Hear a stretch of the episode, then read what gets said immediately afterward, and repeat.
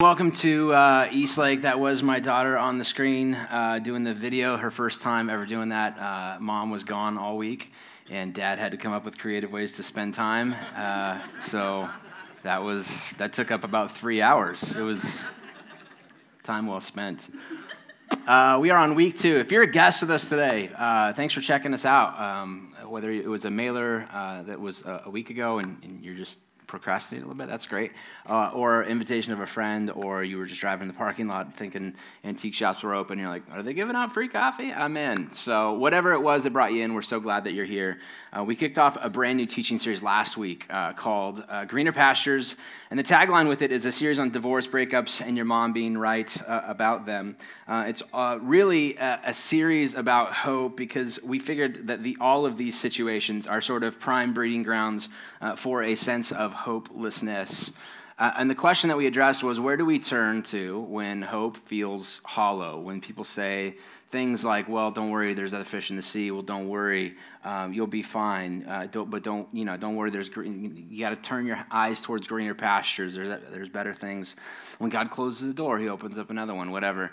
Um, and when, that, when those sort of comments, uh, ring hollow for you and hope feels like I, I, just don't know what you know what to i'm trying to make sense of, of, of this situation. I'm trying to i want to be positive. I don't want to be like a negative person but i just i'm not sure exactly how to do this. And what do we place our hope? And so that was week one uh, uh last week we, we kicked off the conversation for it.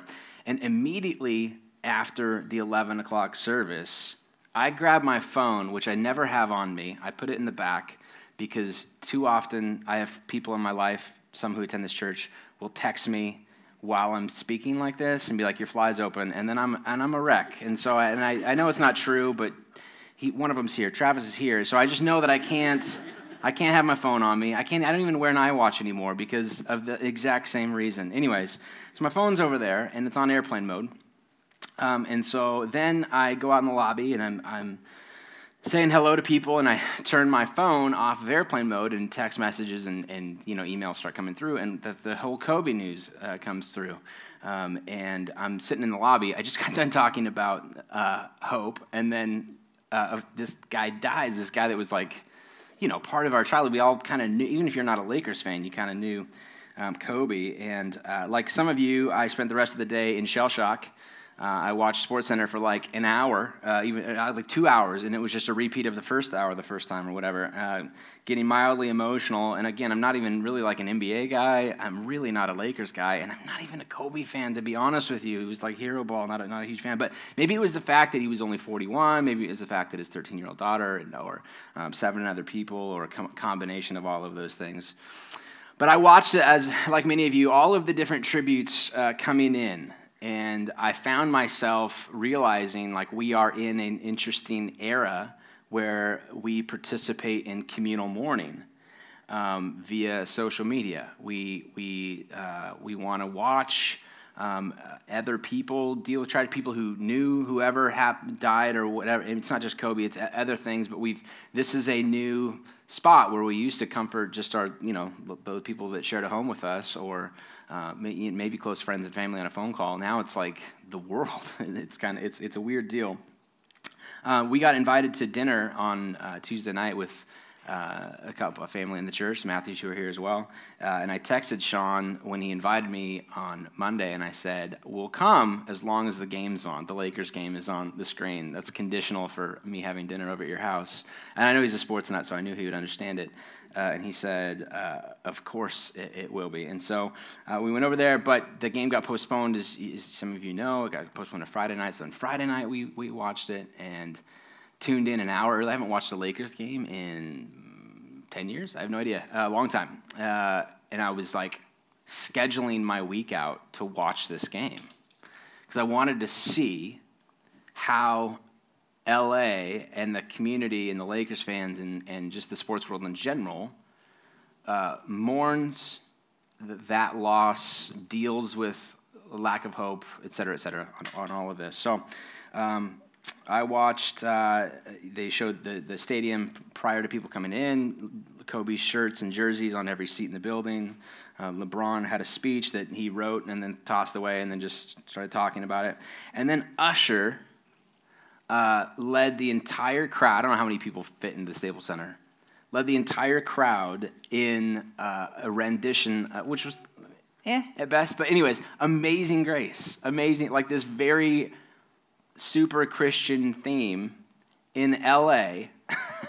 There's like thousands of people talking about how God's grace is like amazing and gets us. It, it, it was so interesting to me from a cultural like hub where it's like very very differentiated between this is what you do in your private life and however you want to worship i mean we, i believe in a freedom to worship but like don't bring that mess in here right and then all of a sudden when we're not exactly sure what to do we lean back into religion because religion helps make sense of things and make sense of hope we want hope we're not entirely sure where to find it. And so we do, we do this. Now, this plays out in divorce, it plays out in loss.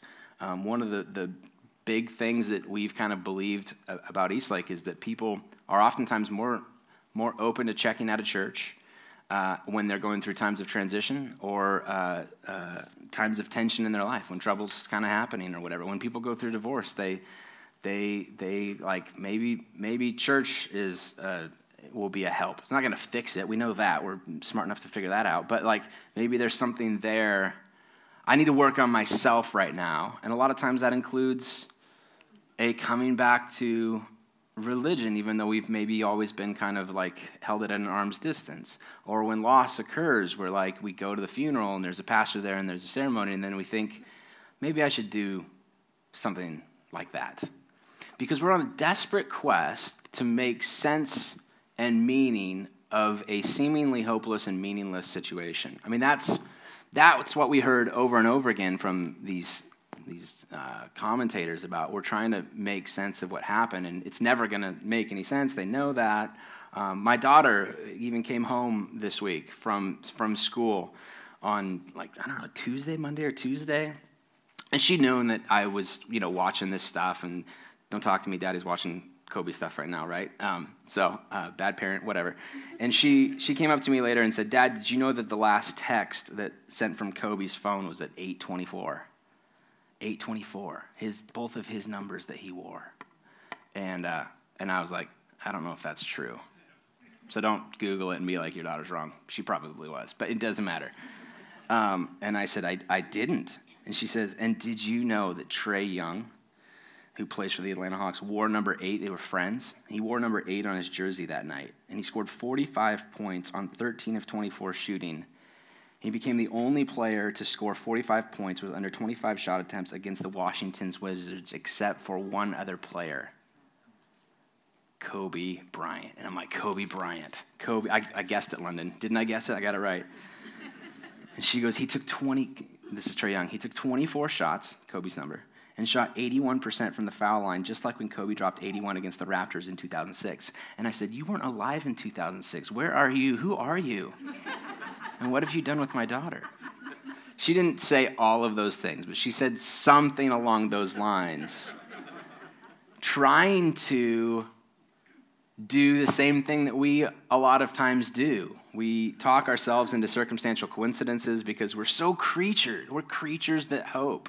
We laugh, we, we can laugh about it in isolation out of here, and then yet when we're in the middle of it, we're always trying to like connect some dots because we just want things to make sense. We are creatures of hope. So when karma, or sorry, when, when garbage happens to us, we have a natural inclination to hope, which is why in certain situations we'll uh, when things are really down, we'll say, well, things can't get much worse than they currently are. And um, that is another example of hope hope that the universe owes you some sort of a fair shake.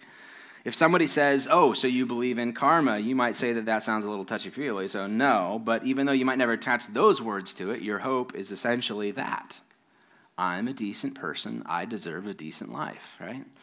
Um, it can't get much worse than this. I think I'm probably due for something better.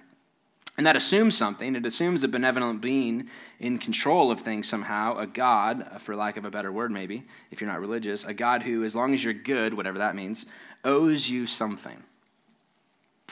And we can go through, and if we don't really challenge ourselves in thinking that is a, common default in our era, in our era or whatever. Uh, but for some, a belief in a deity won't do, and the option that I just described feels like religion is a human construct, much like a crutch of sorts to kind of get through the feebleness of life, to be able to deal with reality. So the better option, the one you get to when you've been around long enough, like I have, or read all the books that I have, or been educated enough, or awakened to a higher sense of reality, is to essentially bail on hope or to mature beyond it, perhaps. This is the quote that I introduced last week from uh, Albert Camus in The Myth of Sisyphus Hope as a rule makes many a fool. It is far better to try to remain on the solid ground of reality, to think clearly, and not to hope anymore. And if that sounds fatalistic and pessimistic, so be it. The solid ground of reality is motivation enough. To be alive is enough. We should be happy enough to be alive. The response of Christianity that I'm hoping to communicate over the next couple of weeks is ultimately a critique of that first idea, to say that there's something flawed with that but not an overreaction like the second one. Hope isn't limited to a place that we go and we die, provided again that we're good enough, whatever that means. In something that offers us nothing for the here and now, uh, but just you wait, it's different than that. According to Paul, one of, the, one of the letters to the first century church, there's more solid footing than that. Not a place, but a person is the foundation for why we have a reason to hope. Colossians 1, chapter 1, verse 27. To them, God has chosen to make known among the Gentiles the glorious riches of this mystery, which is God, Christ in you, the hope of glory. Christ in you, the hope of glory. The reason that you and I and we together can have hope in the midst of loss, a loss of a marriage, a loss of career, a loss of motivation, loss of life expectations, is because Christ in you. Okay, that's fine, but one, what does that even mean? Two, what does it look like? And three, could this be just another example of Paul doing the same thing that London was doing? Taking coincidences, Jesus died, then there's stories of his resurrection, and making that sort of meaningful to this, right? So, that's the game plan for the rest of the series. Today, we'll focus on is Paul just assuming something that was never really in play? Like he made, he's doing what we all do at times because we're creatures of hope. Or is it something more than that? Next week, uh, this idea of what does it even mean? And then what does it look like in practical real life? All right. The art of management is moving from knowing how to do something to knowing how to get others to do it for you. That's the role of managers. You could do it, but you're one person, and to, in order to exponentially, you know, be more efficient in what you're trying to do, you hire managers uh, to get people to do things for you. Not because you're lazy, although, yeah, sometimes that's in play, but because you're trying to, again, multiply your efficiency. But have you ever asked somebody to do something, to take over a project for you while you stepped away to do something else, and when you returned, they asked with like real true sincerity, Is this what you asked? And you have to think of a politically correct way to say, Are you some sort of an idiot or something? you, th- you think this is what I asked you to do. This is not at all what I asked you to do. A genuine fear of mine because of the role that I have as like a, a pastor and, and uh, I try and take scripture and make it relevant for and, and, you know it's written 2000 years ago. It's hard to be able to be like this is what this means in 2021 they didn't have the things that we're going through. They had things that we are not going through. But anyways um, a big fear of mine is someday being held accountable uh, whatever that might look like after this and standing before god and, and being like i hope this is this is what you meant right? Like when I was when I was talking about this, when I was talking about hope and it being found in a person, that's like what you meant, right? And to hear that is not at all what I meant. So you some sort of an idiot or something. Um, it's a bit my responsibility. I thought so, but my wife talked me into this. She, I, I ran this by her. She sees all my notes, and I thought differently. But uh, imagine if Paul assumed something that Jesus never meant in the first place, and and not because he's trying to be deceitful but because, again, we're creatures of hope attempting to make meaning where there is an absence of hope. We're trying to do something with it.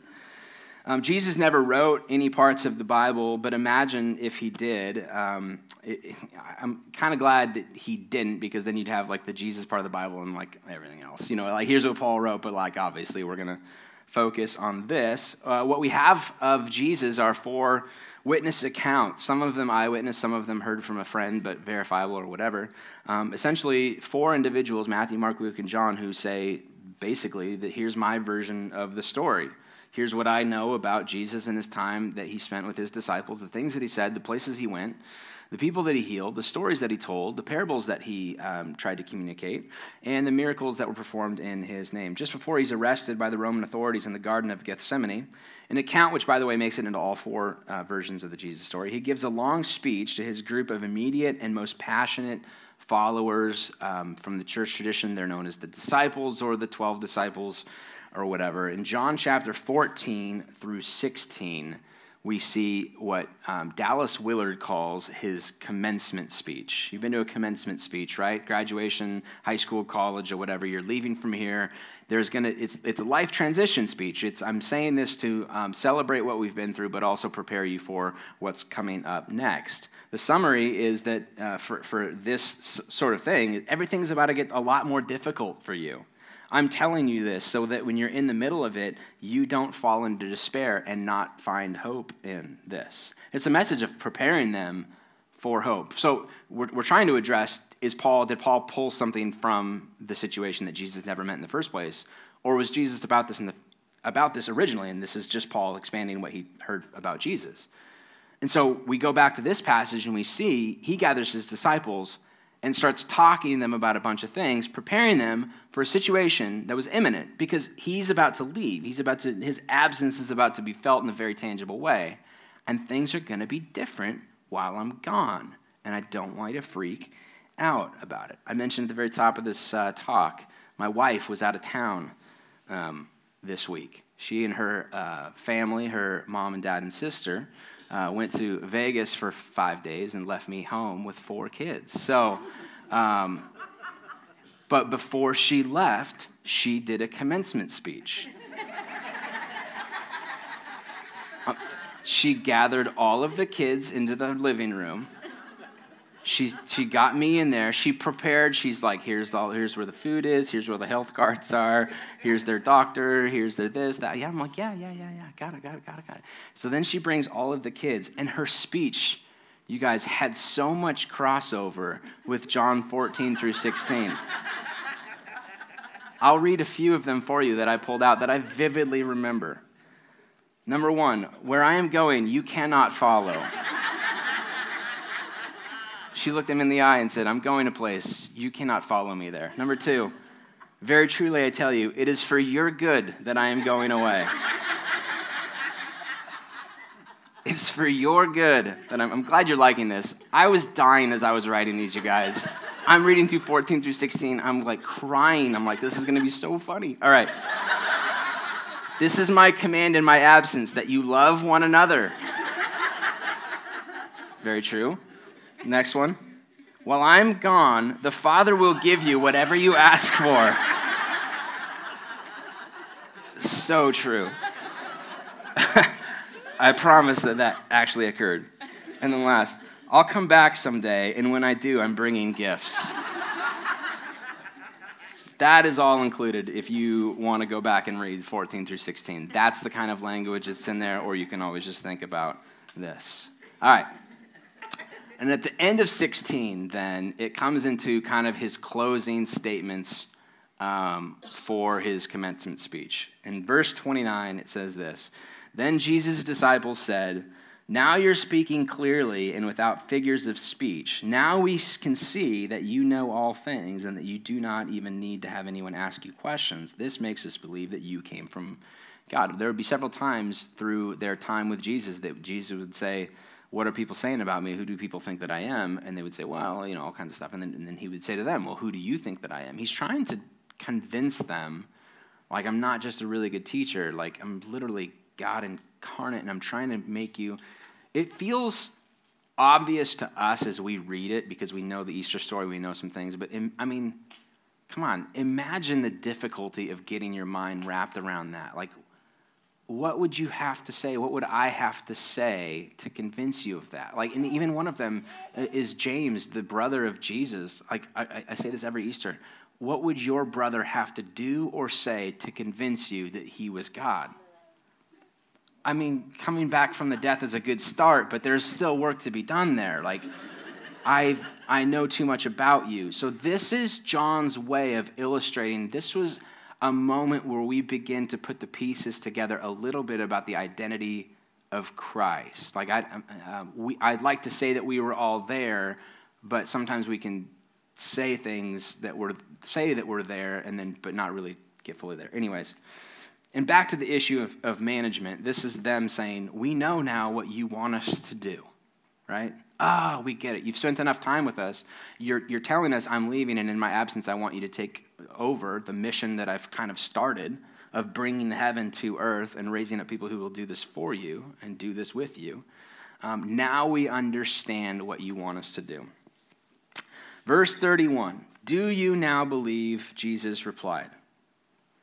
A time is coming, and in fact has, has come, when you will be scattered, each to your own home. You will leave me all alone, yet I am not alone, for my Father is with me. I have told you these things, so that in me you may have peace. In this world you will have trouble, but take heart, I've overcome the world. This is literally the end phrase, and then it goes back into narrative about him praying in the garden, and then the arrest takes place, and then the trial and all the other stuff. All right? Um, here's my, here, he goes, here's my promise to you. Here's what I know you're going to go through in life pain and suffering and things that don't make sense. And, and husbands who are going to cheat, and, and wives who are going to fall out of love, and, and kids who are punks, and, and schools that are terrible. And, and here's, what, here's what I promise things are not going to go good for you. And I know specifically he's talking about in this way persecution for what they believe. And, and, and you know, it was dangerous to be a Christian in those, in those times. Um, I, I understand that, but I, think there's like it's an all encompassing thing. He's, he's gathering a, a frame. He's pulling from a bunch of the Psalms and, and teachings here to be like, no matter what you go through, don't forget, um, I'm with you and I've, I've overcome the world in this way. William Barclay says that we learn four things about Jesus from this closing paragraph of his commencement address. And if you're taking notes, here's the four you should write down. One, the loneliness of Jesus. He knew it was coming. They're about to scatter. The circumstances would change. Things would get a lot more difficult than they currently were. Hope would be lost. Despair would set in. Coming soon was pain and suffering that they would struggle to make sense of. And he knows, he knows why we sometimes leave. He knows what it feels like to be lonely, to be abandoned because of the pain and the circumstances of life that we go through. Sometimes in the good we leave, but uh, in the bad we just we're just so lost we just we leave. So he understands this. Number 2, the forgiveness of Jesus. In that moment he didn't reproach them and afterwards he wouldn't hold it against them. He loved human beings in all of their weaknesses. He saw them and loved them as they were. It was not a surprise to him that they were about to betray him, and some of them deny that they even knew him and abandon him when his time of greatest need, supposedly, but they didn't know he didn't need it, but whatever. Um, if you've ever left because the pain became too great, the suffering uh, just never made enough sense to you, and maybe it still feels like that. that's why you're here. Um, he's not holding that against you. Forgiveness is never off the table. Forgiveness is never off the table. Number three, the sympathy of Jesus. Uh, there's one verse in this passage that feels almost a little bit out of place. He says this I've told you these things so that in me you may have peace. I'm telling you about your upcoming failures so that you'll have a peace about it so that when you reflect on this, you'll know that I knew the entire time. What does he mean with this? If he had not foretold the weakness of the disciples afterwards, when they realized how they'd failed him, they might well be driven to utter and absolute despair. It's as if he said this I know what's going to happen to you, and you must not think that your disloyalty has come as a surprise to me. I knew it was coming. It doesn't make any difference to my love. When you think about it afterwards, when you read about it in John's version of the story, don't despair. I don't know what kind of ups and downs, roadblocks, twists and turns your life has taken in regards to religion and hope and Jesus and faith and whatever else, but none of it came as a surprise to him. and forgiveness is never off the table. And he gets it and he understands it. He's giving them the gift of peace, the gift of comfort. Um, yeah, again, that nothing surprises me, nothing plays out in ways that shock me. And finally, the gift of Jesus, number four.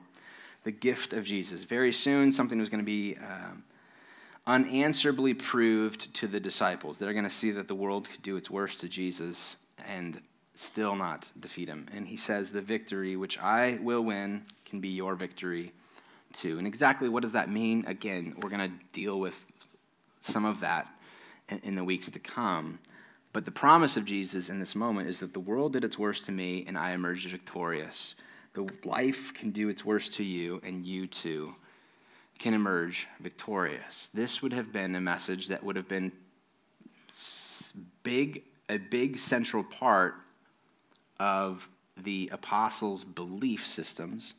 So when Paul writes to a church in Colossae a few years later, this would have been in the forefront of his minds. He promised this to his disciples. That's why Christ, the mystery of Christ, of being in Christ, is in you, the hope for glory, the hope that someday um, we experience the glory of uh, knowledge, the glory of understanding how these pieces, even though we may never know right now, um, the glory of um, an ending that we prefer or want. This memory of Jesus has to be at the forefront of his mind when he writes that letter to them.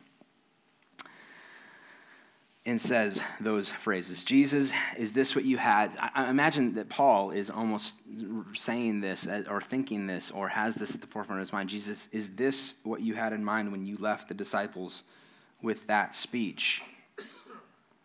again that tension of am i doing this right like that management issue like you said this but then like is this what you really meant and i, I imagine that jesus would look at him and be like that's exactly exactly what i meant that being offered to you is a promise of pain and suffering in the world don't be surprised when it comes i'm not surprised when you fall away as a result of it forgiveness is always on the table and i'm giving you the gift of the promise that no matter what you go through in life i've overcome the world. An invitation into that. But who knows? I could be completely wrong. So next week, we discover a little bit more about what it means to be in Christ, what it means, what, what in the world would his overcoming death have to do with us. I hope you'll be a part of that. Let's pray. Father, um, this commencement address to the disciples was no doubt inspiring for them. It would be something that would they would probably reflect on post all of the stories that they knew, and after your um, in your absence, things that would replay in their minds, possibly inspiring them to do and become bold. Uh, bold about their faith and live life a, a, certain way that's definitely reflected in the fact that many of them would go on to die for what they believed. I pray that it would do something similar for us and inspiring us to live lives um, based on your teachings and your truths, even when they come into conflict with uh, kind of how we're normally taught to act in status quo. Um, I, I, pray that we would, uh, whatever hopeless situation that we find ourselves in, be comforted not by like circumstantial things coming together, but by a firmness of a promise that your son made uh, to his disciples at the time. And, and we hold on to the hope that it means something for us too. Give us the wisdom to know what it looks like in our life, the courage to act on it in your name. Amen.